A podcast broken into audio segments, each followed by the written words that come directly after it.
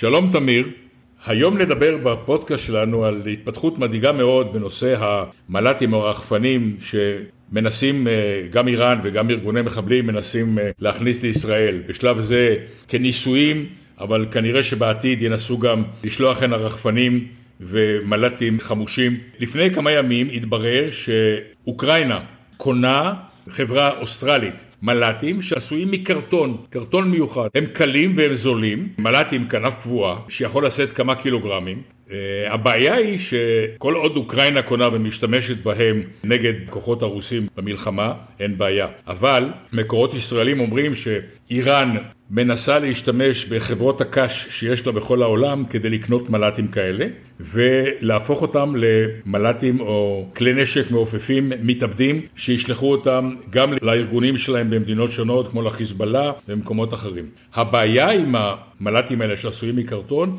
היא שבגלל שהחומר הוא קרטון, החזרי המקם של הכלי הזה הם קטנים יותר ממל"ט שעשוי ממתכת או מחומרים מרוכבים ואז ישראל צריכה להיערך לאפשרות לגלות לגלות אותם מבעוד מועד.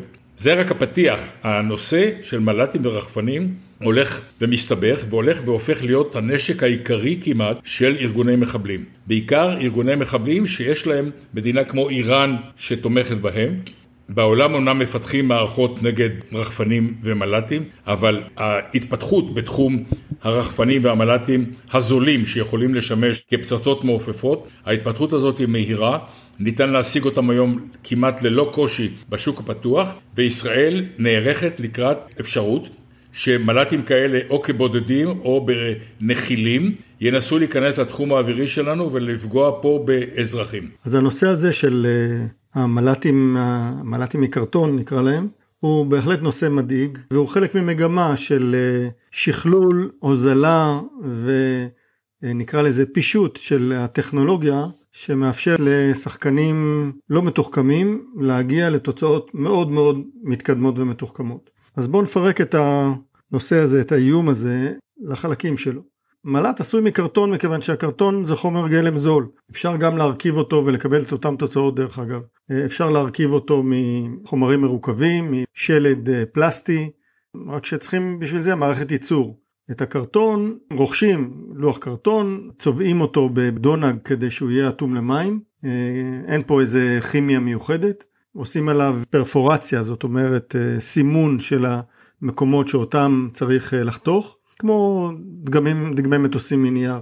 מי שמקבל את הפלטה הזאת, זה מגיע בפלטה של קרטון, בערך חצי מטר על 70 סנטימטר, מפרקים את החלקים, בונים את הכנף, בונים את הגוף, אה, זה מין קופסה כזאת שאפשר להכניס בתוכה את מה שרוצים, את המטען שרוצים להוביל, מלבישים מנוע מקדימה, מנוע חשמלי, סוללה, אה, מערכת אה, ניהוג, ושולחים אותו עם מעות, למעשה מעין גומייה אלסטית שאיתה משגרים את הצעצוע הזה לשמיים. אבל מכאן נגמר המונח צעצוע, הכלי הזה מסוגל לשאת בערך שלושה קילו מטען, תכף נדבר עליו. הוא מסוגל להגיע לטווח של בין 40 ל-170 קילומטר. יש כאלה שיכולים להגיע גם ל-200 ומשהו. הוא מצליח להגיע למטרה בדיוק די גבוה.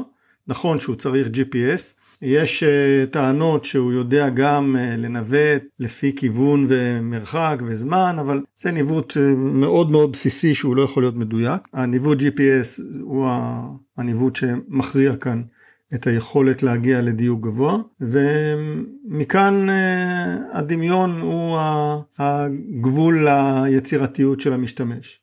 אז אה, בעצם יש לנו כאן כלי שמסוגל לתקוף מטרה במרחק של עשרות עד מאות קילומטרים, ויכול אה, לשאת מטען, כפי שאמרנו, שלושה קילו, שזה יכול להיות למשל מוקש כלי מגור, להזכיר שכשהשתמשו במוקש כלי מגור במגידו, כל הארץ סערה, אז תאר לך שהמוקש הזה היה יכול לעופף ולפעול אה, מעל אה, נ"צ שהחיזבאללה יקבע לעצמו מראש. וברוסיה באמת האוקראינים קיבלו אה, אלפי מל"טים כאלה, בסך הכל בפלטות של קרטונים ששוקלות כלום, ואפשר להוביל אותם עם טנדר לכל מקום שרוצים. כנראה שהצליחו להיכנס איתם לרוסיה עם כמה עשרות כאלה.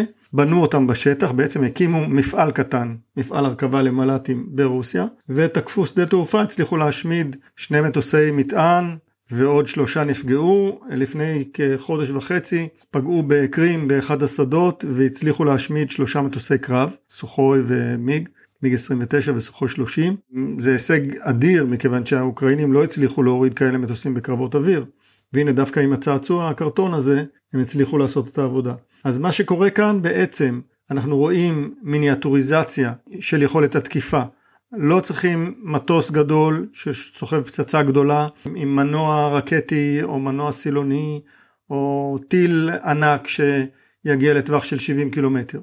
פשוט לוקחים מסילה קטנה, מעות אה, גומי, מל"ט קרטון, דוחפים בפנים את המוקש ומבצעים את הגיחה. אז אה, כפי שאמרת, הסכנה היא לא רק לרוסיה, הסכנה היא גם לנו ולכל מדינה שעל גבולה שוכן אויב לא סימפטי. האוסטרלים בשלב זה מוכרים את המל"טים האלה באינטרנט, אני לא יודע אם עדיין הם מוכרים אותם, אבל עד לפני כחודש, חודש וחצי אפשר היה להזמין אותם באינטרנט, ואתה יכול לראות uh, סרטוני הרכבה של המל"טים האלה של אנשים שרכשו אותם תמורת uh, בערך 1,300 uh, דולר אוסטרלי, זה בערך כמו דולר אמריקאי נניח, אבל uh, אם נחשוב על מטען של שלושה קילו ל-120 קילומטר ב-1,600 דולר, זה מחיר מציאה. כן, בהחלט, אני חושב שתיארת את זה נכון, השלמת את מה שאני אמרתי. אה, הסכנה הזאת הולכת וגוברת, ובישראל, כמו שאמרתי, נערכים לקראת האפשרות שניתקל באיום הזה, ומקווים שיוכלו לעמוד בפניו. תודה רבה, נעדכן אתכם על פי הצורך באחד מהפודקאסטים הבאים שלנו. תודה, תמיר.